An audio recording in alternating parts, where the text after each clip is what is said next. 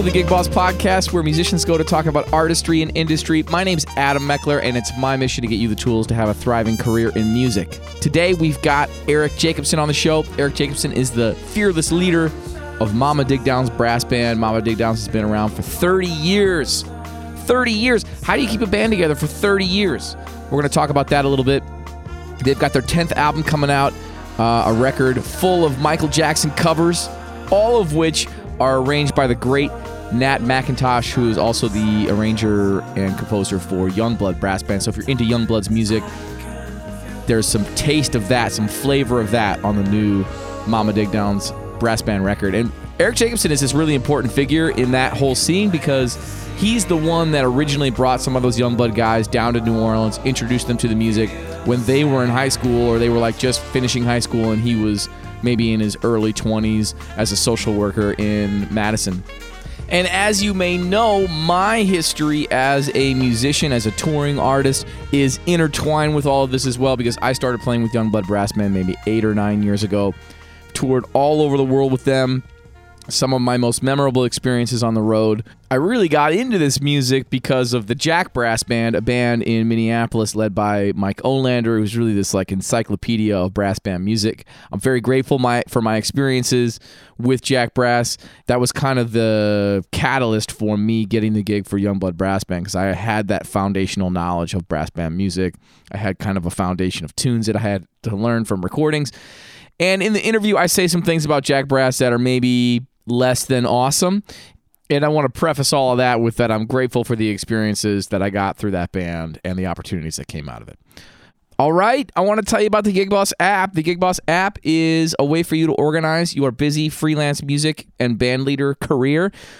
If you're a band, you can form that little group in the app and then you can create all your gigs in the app and you can all be on the same page both in terms of scheduling and in terms of finances and if you're a freelancer and you play in a dozen bands and maybe you lead some of your own, you can organize all of that information so that at the end of the year, when you go to tax time, you can see how much money you made with all the various different bands you play in, in your past gigs tab, and all that good stuff. And we're adding a whole bunch more stuff right now as we go. We're really just getting started. So if you download the app and then give us some feedback, that will help us shape it in the way that you want we are considering lots of things right now. We are considering lots of things. So send me some emails. I've gotten some emails from people recently who listen to the podcast, and I very much appreciate that feedback. I'm reading it, I'm filing it away. I'm sometimes sending that stuff to our developers, and they're working on it. All right. So we're uh, we're rolling. We're rolling. Now, how do you keep a band together for 30 years? Well, here's my conversation with Erik Jacobson, leader of Mama Digdown's brass band. So hey, uh, how are things going? Thanks for hanging uh, here. Great, yeah. Um, thanks for uh, thanks for having me on the on the pod. Yeah, totally. So what does um, are you like? Where are you from? Are you from Wisconsin? No, I'm from Minneapolis. Okay, Um, so how does like Digdowns is based in Madison? Is that right? Yes. Uh, so here's how it happened. Um, I grew up in South Minneapolis. Um, went to Hale, Field, Anthony, Washburn. Um, and my sophomore year at Washburn, uh, a uh, a musician, my band teacher, uh, moved from Detroit, Donald Washington, and became the band teacher at Washburn. Um, and he gave me my first Dirty Dozen record. So, um, and, and a lot of records. Actually, every day at lunch, we used to um, we used to go up to his office, and he had a massive vinyl collection. He was playing. Um, first time he exposed us to John Coltrane and um, you know Miles Davis, Lester Young, and then he he was really into the avant garde. So he was playing us like Roscoe Mitchell records and Anthony Braxton, a bunch of really out there stuff. And then he would also loan us these records and send us home with um, with records. And so one of those albums that he um, let me bring home was the Dirty Dozen, My Feet Can't Feel Me Now record. Yep. Yep. And uh, I fell in love with it. So we performed some of those songs in the jazz band with him, but that's when the brass band bug bit. And Yeah. uh, so then I went to um, University of Wisconsin Madison Okay. as a music as a music major, and it was there that I uh, that uh, started Mama Digdown's brass band. So when? So, So- what? What year are we talking? Uh, what, like when did you go to college? 1990. 1990. Okay. Yeah. So there were like, It's like Rebirth Two- was just getting started. Rebirth was like Yep. late '80s, right? yep, there was, I think there were two, I think there were like two Rebirth records at the time. Okay. um, and uh, then a couple Dirty Dozen records at the time. So um, yeah, and we just and I fell in love with the music, and then I met um, Rock Oli um, at the School of Music in in Richard Davis's um, Black Music Ensemble class, and we just decided we needed to start a brass band. So Were you playing Um, tuba all along? Is that what you started on? yeah, yep. Okay. My grandfather was a tuba player, um, and both of his both of his sons, who are my uncles, played also. So um, actually, I still play his sousaphone that he played um, in Albert Lea High School way back in the way back in the early '40s. Okay. And that's uh, so your your band director in high school. That that's Kevin Washington's dad, right? Is that Yeah, Kevin Washington's yep. dad? Okay. Yep. So do you know Kevin at all? You ever cross Yeah. paths? Oh, yeah. In fact, we had a little court. We had a little quartet called Tri Ties and Sticks um, back my sophomore year, and I think Kevin was a seventh grader. He was an absolute monster back then. Yeah. Yeah. Uh, and and uh, it was a tenor, trumpet, um, tuba, and drum set.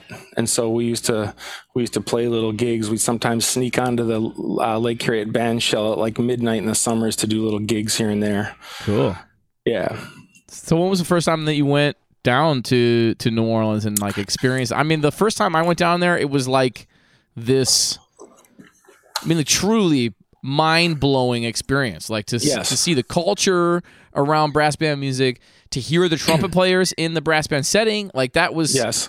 opened up a whole world of shit for me. Like, oh, you can you can play trumpet like that. Like I didn't even it wasn't even on my radar that you could play like that. I mean, it's like I had Right. listened to Louis Armstrong and people that came from New Orleans. I was a big like Nicholas Payton fan and Yep. Terence Blanchard and stuff, but like I didn't there's a whole other side and I'm sure those guys grew up playing that stuff and went and you know, but like Yeah. they didn't play like they don't play like the brass band trumpet players play really Right. you know like there's such velocity and that's like it was completely like blew blew my mind wide open I know, and even and even like young kids down there just blow, and the Trump they hold their horns up and they just project, you know, because that's what they're, you know, they're just, just from a really young age are playing out in the street, and so that's what they do. Um, so the first time that we went to New Orleans, let's see, so I was in school in Madison starting in like 1990, and it was like 1995 that we started. No, 1993. I'm losing track. Yeah. I know it's almost 30 years ago now. Yeah. Um, we started the band and we recorded our first album, and then we thought, okay, we better we better get down to New Orleans.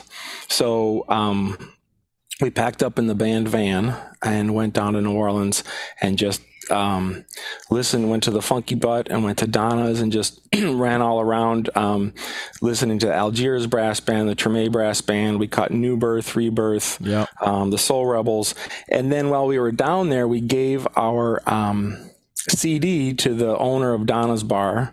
Um, we gave it to Donna and Charlie, and we said, "Oh, we're, we have this brass band up in Wisconsin," and um, and so um, we just chit chatted with them. And then a few months later, we went back down. We piled into the van again, and they had put the album on their jukebox. Hmm.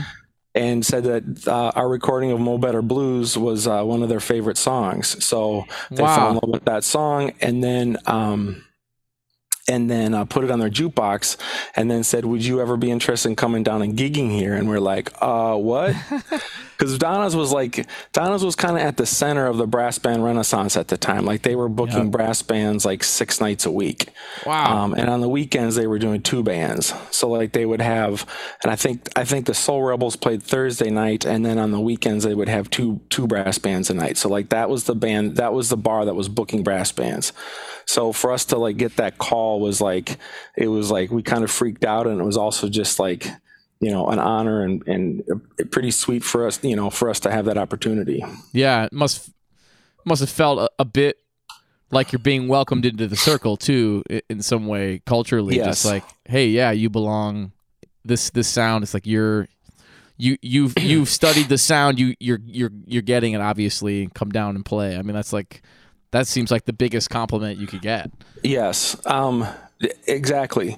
And um, we had some we we got to meet so many cats, like all the brass band guys that would be in there. Um, and then they had a jam session on Monday night that we would go to that Bob French led. And um, you know, I remember Branford being there for the jam session and hearing him. Um, wow then you know Leroy Jones and Nicholas Payton yep. would come through. Davell Crawford, um, Big Sam, all these guys would come in. Um, trombone Shorty, and we were just like soaking it all up.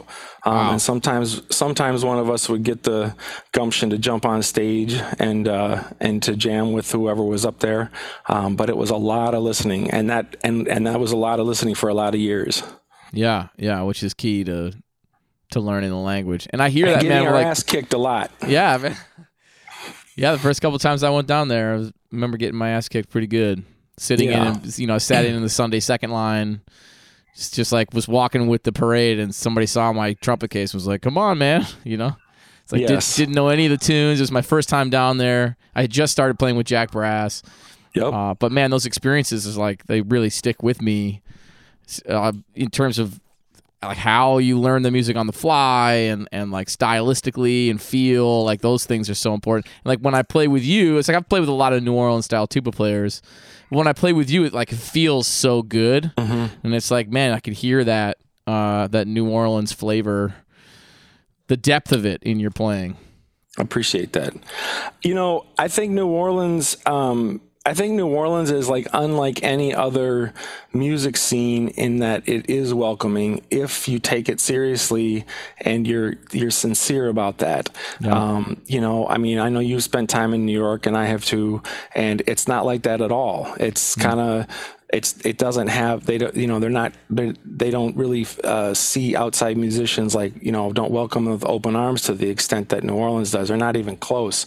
Yeah. So once the brass band players down there saw that we were like serious about it and devoted to it and curious about it, then it was like you know they were very welcoming and and um, you know teaching us and kicking our ass and all these things to make us better players.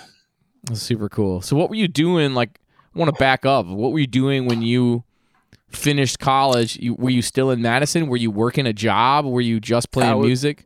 No, I was working a job. Um, that would have been in like '96. I was working a job as a social worker for Dane County, okay. um, with kids with juvenile offenders. And like we had a lot of gigs. Digdowns had a lot of gigs. We bought. I mean, we you know we bought a van and we traveled a lot, and we you know we hit the festivals and clubs and um, you know would pile in vans and go out to New York and play, or we you know make um, two or three times a year we'd go to New Orleans. Um, mm. Always during Mardi Gras, always during Jazz Fest. Sometimes one other time. So um, yeah, I was working a full time job and then also just like playing a lot with the band. Wow. So at some point you brought a couple of young kids down to New Orleans who ended up starting Youngblood Brass Band, which which is a band I play in. It's you're sort of like a legend in in their circle. The, you know, the, there's a tune on Pax Volume My album called Eric Owen that's titled after after uh-huh. you, and these these guys talk about you. Like when we're on the road and we play that tune, they'll talk about you being hugely influential on them, and so like. A like these were like high they were like high schoolers right like how did yes. you convince their parents to let you bring them down to New Orleans like what to be honest, I have no idea how the how and why those parents let us. I mean, you know, we were probably I was Rock and myself were probably like 27 at the time. Yeah. Uh, 25, I don't know the math, but anyway, yes, we brought them down to New Orleans. I think, you know, we had probably six, five or six guys who we picked up while they were still in high school. Um, uh, and and they were cool. I mean, maybe it helped that I was a social worker and they just sort of trusted me that I would take care of their son. Yeah, sure. but you know, it is really if you're like 18 years old or 17 years old and then you know you travel with a band down to New Orleans and you experience all the things that you mentioned about hearing it's like those cats are hooked at that point. I yeah. mean, that's yeah. a big that's a that's a big impact for for young players. I mean, it is for me, um, but you know, maybe even more so if they're in high school and they had never not you know these guys were you know they weren't gigging a lot because if you're in high school you're not gigging a lot. So. Um, yeah. And honestly, I love the energy that young cats bring. I mean, I say that like I was an old cat back then. Yeah. But um, like a couple few weeks ago, we went and played at the Brass Fest out in um, Asheville, North Carolina, and we brought two young guys who are starting to play with us, and I love their energy. It's like they don't complain about the accommodations. Yeah.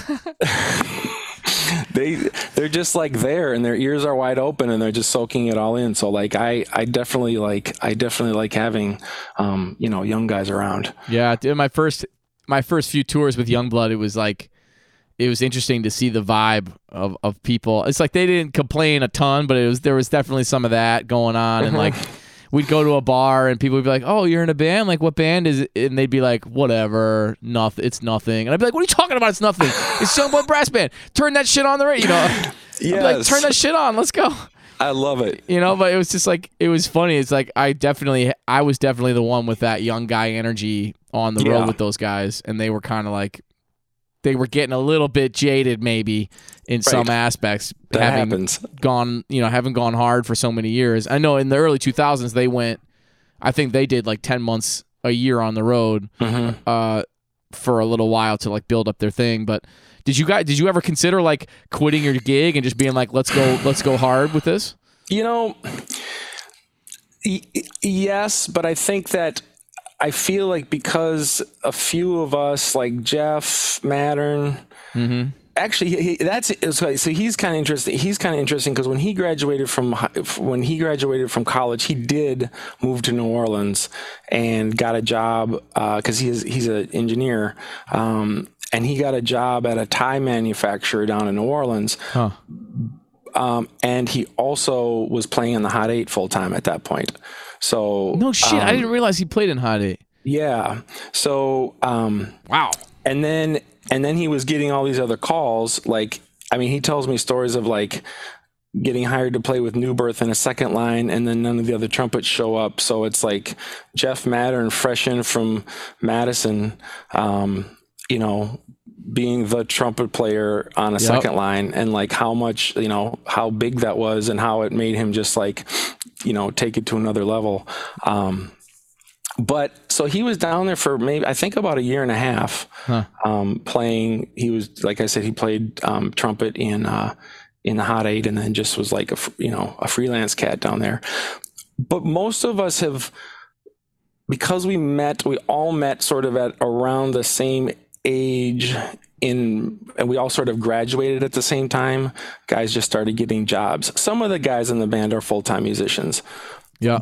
but we never really we never really like considered that seriously about like quitting those day gigs and going on the road. And you know it's it's interesting because for a long time I sort of had a complex about that and I felt like if I don't do this as like my full-time thing then it must mean that I'm not that serious about it or I'm not as good as the cats and then I was down and then I was in New Orleans um, talking to Bob French um, who was one of our mentors um, drummer who you know came up in the music and Yeah. um, and uh, you know played with Fats Domino and every every possible jazz legend you can think of, and he he himself, of course, is a legend. But Bob over breakfast at Little Dizzy's Cafe told me that the whole time he was working, he was also he also worked at the post office, and it kind of made me think like if Bob French has a day gig and he has no shame about that, I can have a day gig and not feel any shame about that. So it sort of like turned my, it kind of flipped the switch with me. Um, and I also feel like for me, it provides balance um, because, you know, I work with kids and I love that and that's my passion. And that is also really hard and drives me crazy. And then I can, I can turn to music and kind of like switch gears. So that's been a good balance for me personally. Yeah, I just talked about this in an episode on the podcast about different the way that different like you know a music career is as unique as each individual musician. You know, Mm-hmm. it's like everybody's career looks differently, and because you have a day job doesn't necessarily mean that you can't play at an extremely high level and and you know really really dig into the music and Right. do it the right way. It's like there's a lot of people doing that right now, and and a lot a lot of times those people are able to really focus on the one thing in music that they love. Right. Whereas if you're doing it full time, like I did for 10 years in Minneapolis, you're spread really thin because you're Yes. like doing all the polka gigs and all the, you know, You can't. You whatever can't say funk no. things. You can't say no. Yeah. And a long time I couldn't say no. And it, it wasn't until I started teaching more that it was like, all right, I'm going to say no to funeral gigs with Jack Brass Band because those make me sad. And I'm going to say no to, you know, that's like the certain gigs I like, Mm-hmm. yeah. just didn't want to play. And I, so I was done playing weddings. I was done playing private parties. It's like, unless it was really crazy bread, then it was like, all right, I'll do that. But, Right. you know, for the most part, and there's always that scale that you're like, the money's really crazy good versus the music sucking and like uh, you know it's like does the money outweigh the music um but uh yeah man it's like that's a lot of t- people that have those day jobs it's like they can focus i know a lot of people you know brandon wozniak works a day job and he's like one of the baddest Yep. saxophone players on the planet and it's Yeah. like dude's doing his selling woodwinds or whatever it's in music it's like in the music scene Right. Right. but uh yeah i mean there's a lot of uh a lot of that and i'm uh, i'm for it you know Yeah. but it's hard And then you throw kids into the mix, and then it's a whole nother level. Yeah, totally, totally. And you got Edward playing a little bit, Yep, man. I remember when he was, he was Ed- sitting in on things. Yep, Edward plays, and uh, although he just switched from the, he was playing tuba and trombone, and now he's uh, now he's on percussion. So um, I'm just kind of like, I, I like that he's exploring different things. And my daughter Helen is gonna, um, she's just kind of eyeing the alto saxophone. So Yeah, um, Cool. we listened to Cannonball when we went to bed last night. So um, Yeah. starting to plant some seeds. it's interesting. uh, Actually, your audio's no, it's not buzzing anymore. Never mind. It was buzzing for a second. Okay. Um, man, it's interesting because I we've I brought my kids to this the symphony here uh the other night and it was a whole show and and it went late and it's like they stayed awake the whole time they listened the whole time they're four and seven you know Awesome. and like it, it, I was, it's. I think we underestimate what kids can handle in terms Yes. of like a, it's like we develop these like vanilla tastes, and then anything that's close to avant garde, it's like we're like, oh no, that's too weird. My kids aren't gonna like that. And it's Right. like we've been listening to. There's this great uh, Sonny Rollins record I hadn't heard before called Our Man in Jazz, and it's got Don Cherry on Oh. trumpet and it's like in the 60s and it's weird it's like weird. It's out man. It's like out. It's the out it's probably the outest i've heard sonny rollins play on anything. Mm-hmm. and my kids listen to it. We, we would listen to it every night at dinner my kids they don't it's like they don't say anything. They'll bop around dance a little bit but they don't say like that's weird. Like they've never made a comment like that. That's not Right. something that's even in there Right. you it's know. almost it's only weird until someone tells them it's weird. totally man totally Yeah, I love that. That's that. fascinating to me, man. That's and I'm trying to get Augie to play a little because I've got a brass band here at MTU, and I'll put Uh-huh. sticks in his hands and stand him in front of a, a snare drum, and he'll just kind of he's a little like shy to to play, but it's like I know Mm-hmm. he could hang. So I'm just waiting for that moment where he. Yes, let's do this.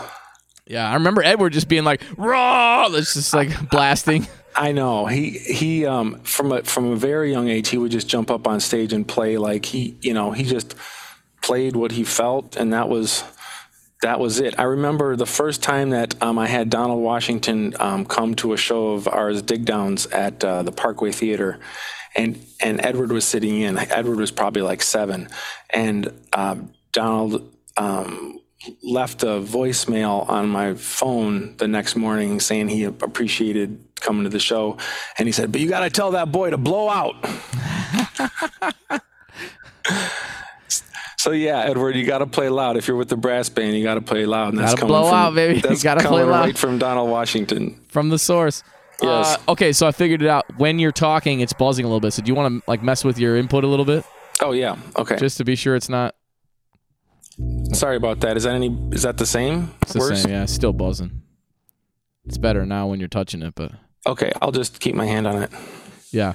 Uh, cool. So dig downs now. You've got a ton of records. How many records have you done in almost thirty years? Nine. Nine. Yeah. Cool. And um, over the course of almost 30 years. So like how do you keep a band together for 30 years? Like you've you must have dealt with, you know, personality things, ego things. It's like musicians, there's always going to be yes. something. Uh, so how do you break through moments like that and keep Well, going? Yeah, it's it's a really good question. I mean, um, it it is sort of it. I will definitely say that it's sort of a point of pride for us in that you know we have kept the band going for 30 years. Um, One of the things is that um, the core of the band is like they're awesome guys, and um, they we enjoy spending time together. Um, we always have. Um, the music is good, um, and so there's like you know it. it it comes back to those two things. Um, the other secret, the other secret sauce that we have is that um, is that Rock and I co-lead it, and the the guys in the band kind of call us mom and dad. Um, and I'm and I, I think they think of me as the mom, and I sort of tend more to the emotional needs of the band. Sure. Um, that's sort of my angle with things anyway, you know, being a social worker. And dad can be the authoritarian, kind of strict guy. Um, and he's real good at keeping the books. I mean, if it were just up to me, this band would have been shipwrecked years and years ago. Um, but Rock has a banker's mind, and so he kind of tends to things and makes sure that people are getting paid the right amount. And um, and then also is just you know sometimes if I get too worked up about something, he just tells me to chill out, and I do. So I, it's been really helpful for us to have um, to to have a partnership to to to do that. Um, I think the other thing is that it has required a lot of flexibility on our parts to, you know, uh, kind of like roll with the way that things, you know, roll with where and and kind of meet people where they're at. Uh, you know, um, whether it's like people going through periods of depression or people moving away or people Yeah. struggling with their personal life like we've just like i think we just have this like flexibility to just like let people do their thing support them love them and then when they're like in a place you know just to come back or um, i mean we do kind of say once a dig down brother always a dig down brother and that's true um, I think we've only let like one person go out of the band and they came back. So in terms of like firing them. So um And they came back. How did that happen? Did, did they up their game or they? and it wasn't it wasn't a musical thing. Um because the biggest thing for us is that we just want guys that take it seriously and love it. Um and through that they become great players. Um Right. No, so it so we just needed we just needed them to like show us that they were making changes and they got it together and then we we, we welcomed them back. So, um, but you know, in 30 years we've only had to do that once. So, Wow. um, or one and a half times maybe. So how many like how many of the guys now are like Jeff has been with you for a really long time? It sounds like Yeah, after coming back from New Orleans, or No, he was so so that was one thing like even when he was in New Orleans like we still considered him part of the band because there would be some shows that like we would fly him up for Okay. um, some of our bigger profile shows um, or we would you know play with him when he was um, uh, down in New Orleans. Actually, it's kind of funny. There was one. There was there was a we played a brass band a brass band blowout. Uh, that was organized by Walter the, and Ursel of the Stooges. Yep, yep. And um, it was the Soul Rebels, New Birth, Rebirth, Stooges, Youngblood, and Digdown, and Hot holy Eight. smokes! It was like an all day, all night brass band blowout, and it was like a contest. It was All legendary New Orleans bands, and then two bands from Madison, Wisconsin. That's fucking Yes. incredible, man. That's incredible. Yes. So, um, so the thing that it was awesome being part of it, but the thing that sucked was we, our trombone players couldn't come to the show. Hmm. They couldn't come to New Orleans. And we didn't, when we went down to New Orleans, we didn't even know about this thing. Like we were asked to do it once we got down there. And Okay. then Jeff, because he was playing on the Hot Eight at the time, Jeff chose to blow at the Hot Eight. Yeah, yeah. I mean, and I get it. But at the same Oh. time, what we had on stage was the rhythm section, tuba, bass drum, snare drum, two tenors, and a trumpet. Hmm. And we blew our hearts out. And then we just got totally got crushed by all the other bands. we were like the little engine that could. yeah.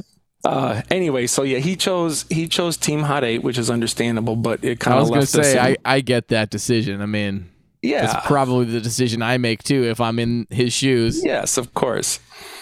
but I can also understand why that would be frustrating. Yes, but you know we kept him in the band when he was down there. But no, he he started with us maybe two years into the band or four, three years into the band. This is all kind of it's all kind of murky, but yeah. Um, but of the the two original members, Rock and me, Yeah. um, and then uh, next came Jeff, and then after that, it's like Nat. I mean, I don't remember when guys And were joining, but the He's one of the dudes you took down in New Orleans, right, when he was in high school? yep, Yeah, so it's like, and then Nat's obviously become Nat McIntosh. People listening, he's become one of the biggest names in tuba land, both yes, both classical and jazz. Uh, tuba player for Youngblood for a long time, arranges all that music. Um, So Yeah. his brother, his brother Ben was actually in the band first. oh, that's right, I met his Um, brother. Yeah, and so then when Ben was going to go off, so we we found we got Ben when he was in high school, and then when um, Ben was going to go off to college, we knew Nat played tuba, and we were like, Nat, would you would you learn the trombone so you can take your brother's spot when you leave? And so then he. You know, he probably took about 10 minutes to learn the trombone and then he started playing with us. It's amazing how good that dude sounds on everything he plays, man. Yeah. Cool. So you've got uh yeah, some longtime members of the band still around after all these years. Yeah, like the really the core of the band has been with us for you know twenty years. I mean Jordan, um, yeah, Jordan. uh, and uh, it's only like we've got a couple. And Darren's been with us for you know that long. I mean, Yeah. you know, like he started with us when he was in high school. It's just now that we're starting to have a couple of young younger cats who are like in their early twenties play with us. Um, so yeah, it's pretty. It's a definitely like the core group has been together for a very long time. Yeah, and one thing I like about you guys, it's like it feels like you guys have always thought of things like a band. I, and and I only say that because I've played a lot with Jack Brass Band, and Jack Brass Band really thinks of it more like um I don't know even how to describe it. A corporate entity that that uh, that uh, you know will will will have like a on on the Fourth of July, for instance, there'll be like Jack Brass Band A band, Jack Brass Band B Mhm. band, Jack Brass Band C band, Jack Brass Band D band. There'll be like all these different platoons Right. of Jack Brass, uh, and it'll be like all licensed out, and you know, it's it feels very corporate. Right, it's like when you're dealing with like.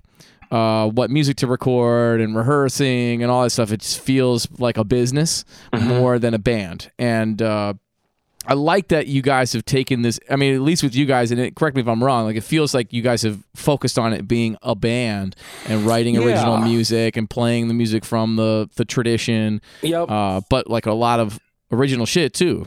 Yeah. So no, that that is yeah. I think that's I think that's fair. We we do um, we love playing with each other, and the other thing is that um, I think that we really like our focus has always really been about playing New Orleans brass band, like learning the craft of New Orleans brass band music, like. Um, and you know it's interesting because we we did this when we started and i know a lot of brass bands are popping up all over the place and the first thing you read in their band bio including us a long time ago was like we're bringing some new flavor to this music. And like you know what?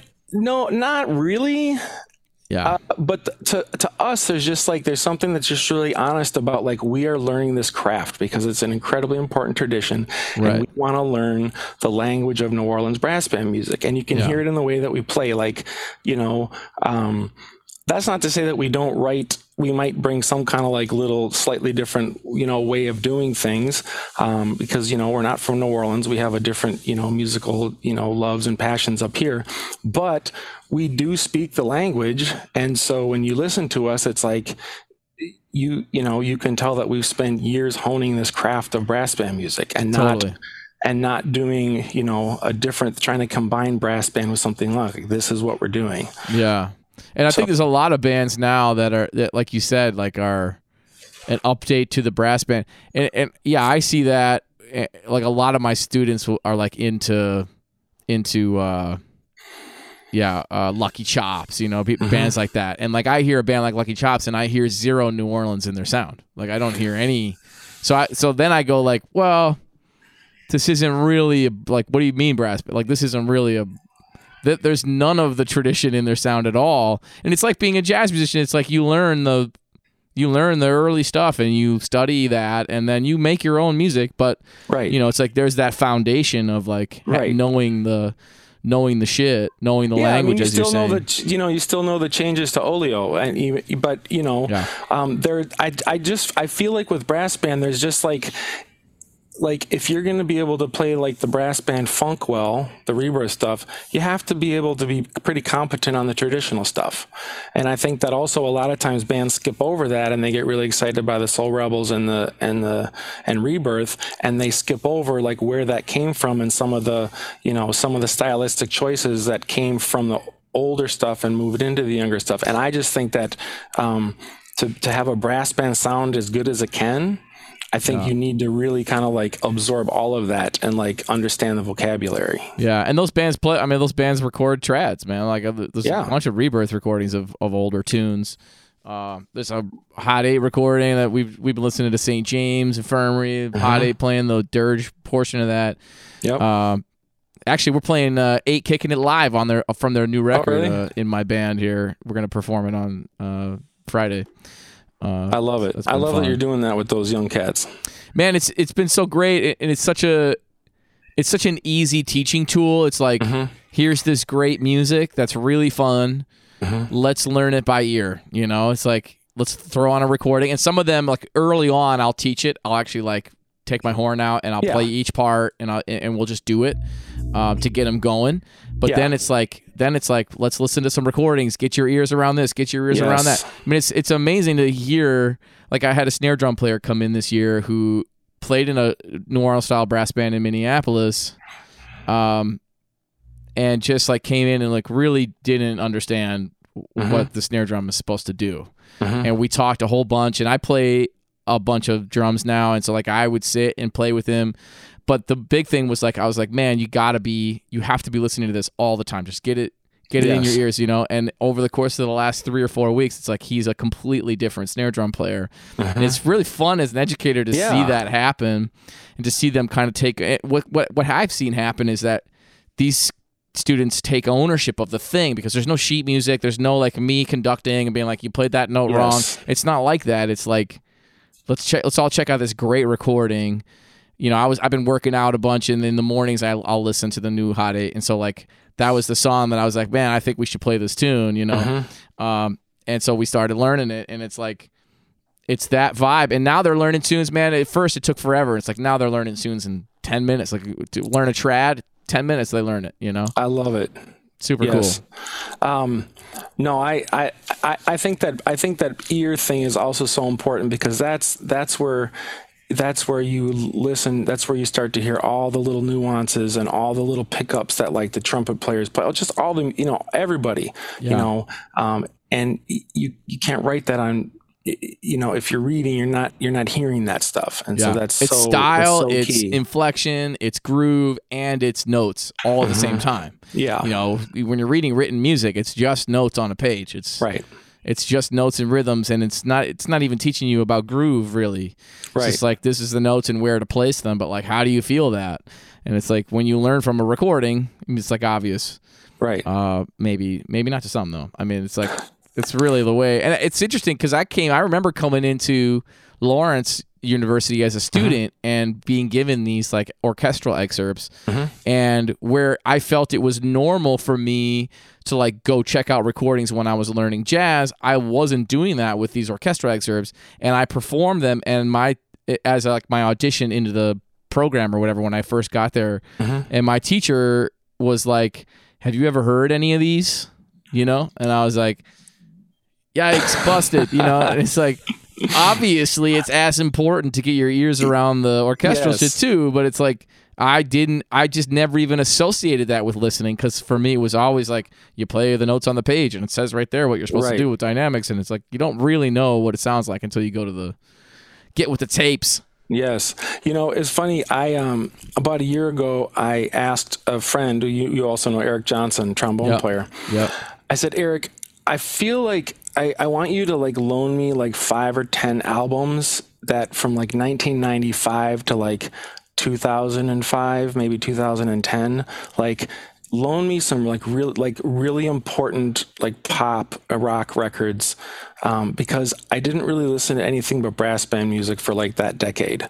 Yep. And so like he gave me like Nirvana and you know all this other stuff because I didn't I just didn't I didn't really deal with this other music because I was just so immersed in the brass band thing and Yep. you know um, so that's why it just sort of like seeped in me.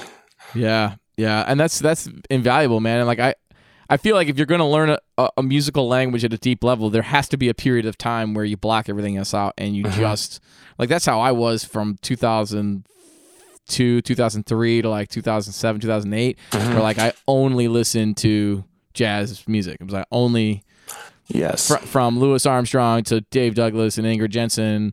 You know, it was like it was only in that realm of like trumpet jazz, you know, Yep. and like, yep. And that's cool. Like that's cool. Uh, but I do. I remember being like people talking about recordings and being like, I don't even know what you're talking Yes. about, man. I haven't listened to the radio. I haven't checked out anything outside of what I've been into Right. for but years. now we but we can and now we can hear it in your trumpet playing. yeah, well, that's the idea. That's the idea. Although I constantly go like, man, I got all these holes to fill. You know, there's still I know. this is such I a know. lifelong journey. You know, I still need to sit down with a Flaming Lips record. I mean, I just there's so many gaps in my. yeah. What fell on you too? What record is that? Is that a Oh, that's a yeah. This is a Louis Armstrong and, and Eddie Condon live at Newport. Oh, there you go. Nice man. Yeah, pops. I spent a lot of time with pops, but uh, Mhm. but not as much time with like Charlie Parker or Dizzy Gillespie. It's like I, I really that's where I got to go now. Is like I Mhm. got to really learn that bebop shit. Get a little more, get a little more of that in my language. That's where I'm.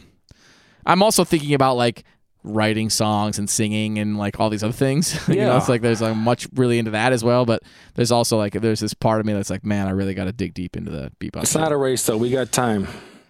I suppose, man. I don't know. My dad died at 59, so I'm, I always have this Oh, mindset yeah. like, man, I gotta, Okay, I gotta take fair. care of some shit. I'm four, I'm 38. It's like maybe I got time. I mean, like that's why I'm also trying to take care of myself physically, just like be working out more, eating better, and Yeah. all of that. But uh, I definitely, uh, you know, it's like I wonder. I got that in the back of my mind. Like, never know how much time you got left, man. That's true. I mean, I know, you know, I know a lot of I mean, that's that's one thing about, you know, I think about a lot of the New Orleans guys and, you know, who've died pretty young or had Yeah. really serious health complications and you know, living that lifestyle of a New Orleans brass band musician is really hard and they, you know, they play hard and they go hard and they get, you know, they stay up late, do a second line, then go play a gig afterwards and, you know, it just kind of wears on them. And Yeah. so, you know, there've, you know, quite a number of them have passed, um, you know, with that circumstance and others. But, um, yeah, I mean, it is definitely important to like, you know, focus on health. Um, I, you know, I remember um, first time I read that Sonny Rollins used to run every night.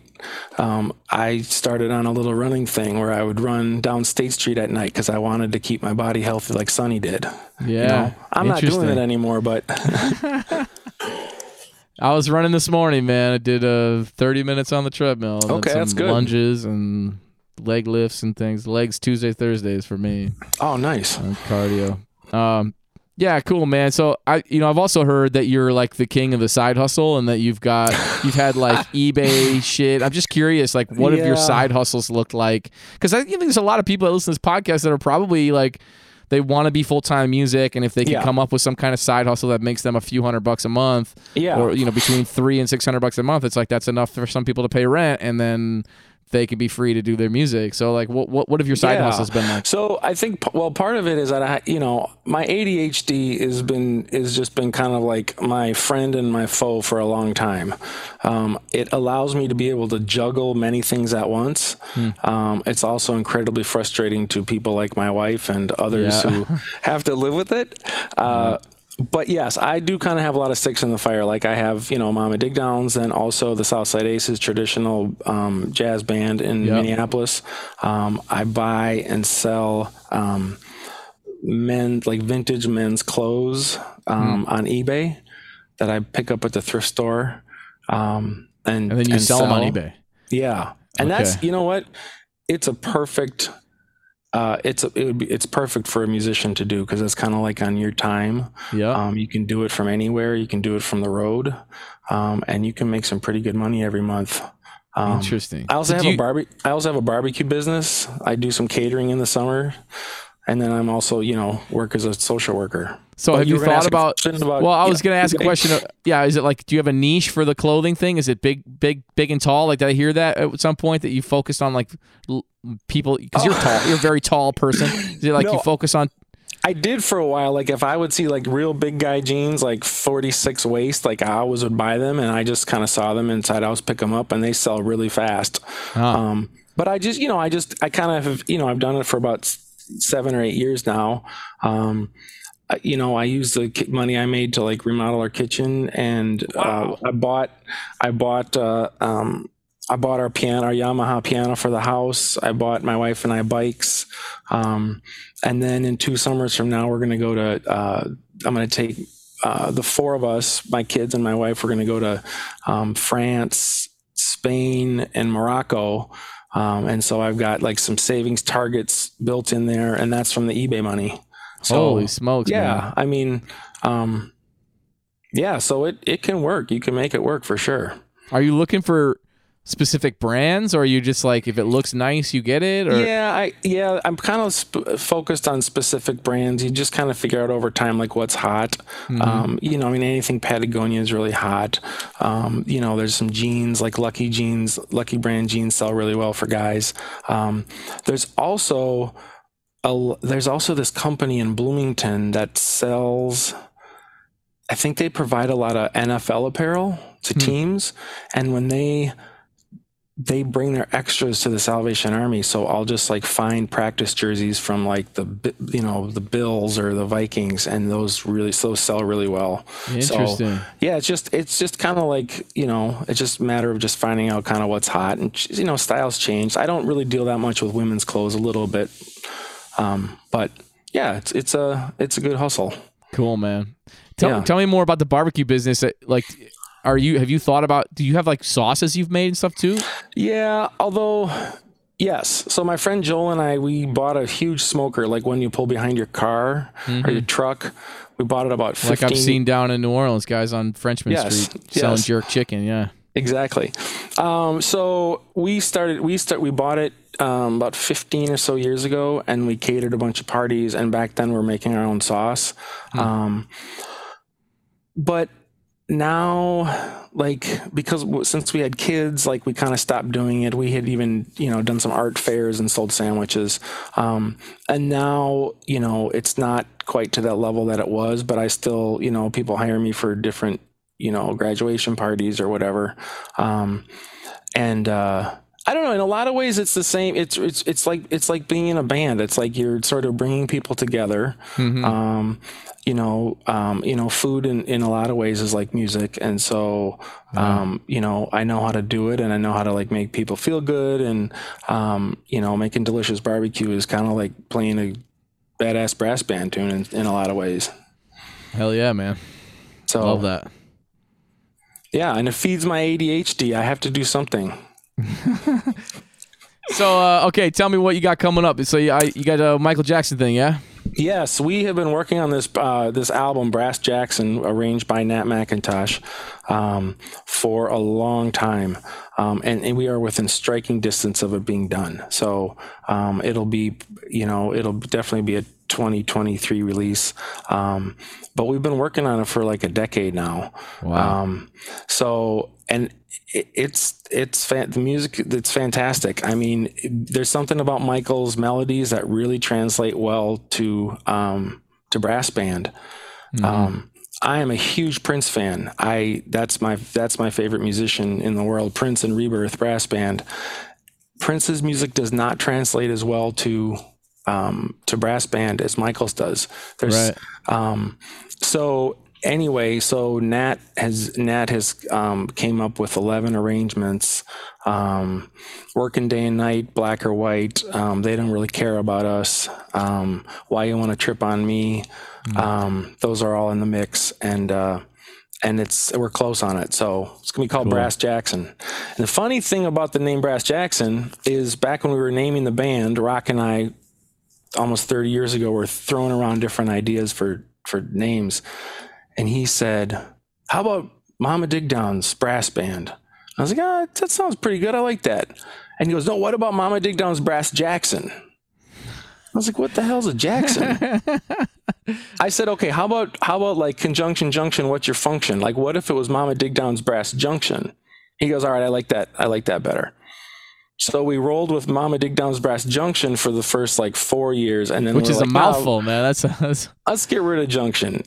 We're we're a brass band. yeah, yeah, So yeah. now we're going all the way back to Circling back. circling back to the convo we had 30 years ago, and it's Mama, and this will be called uh, Brass Jackson.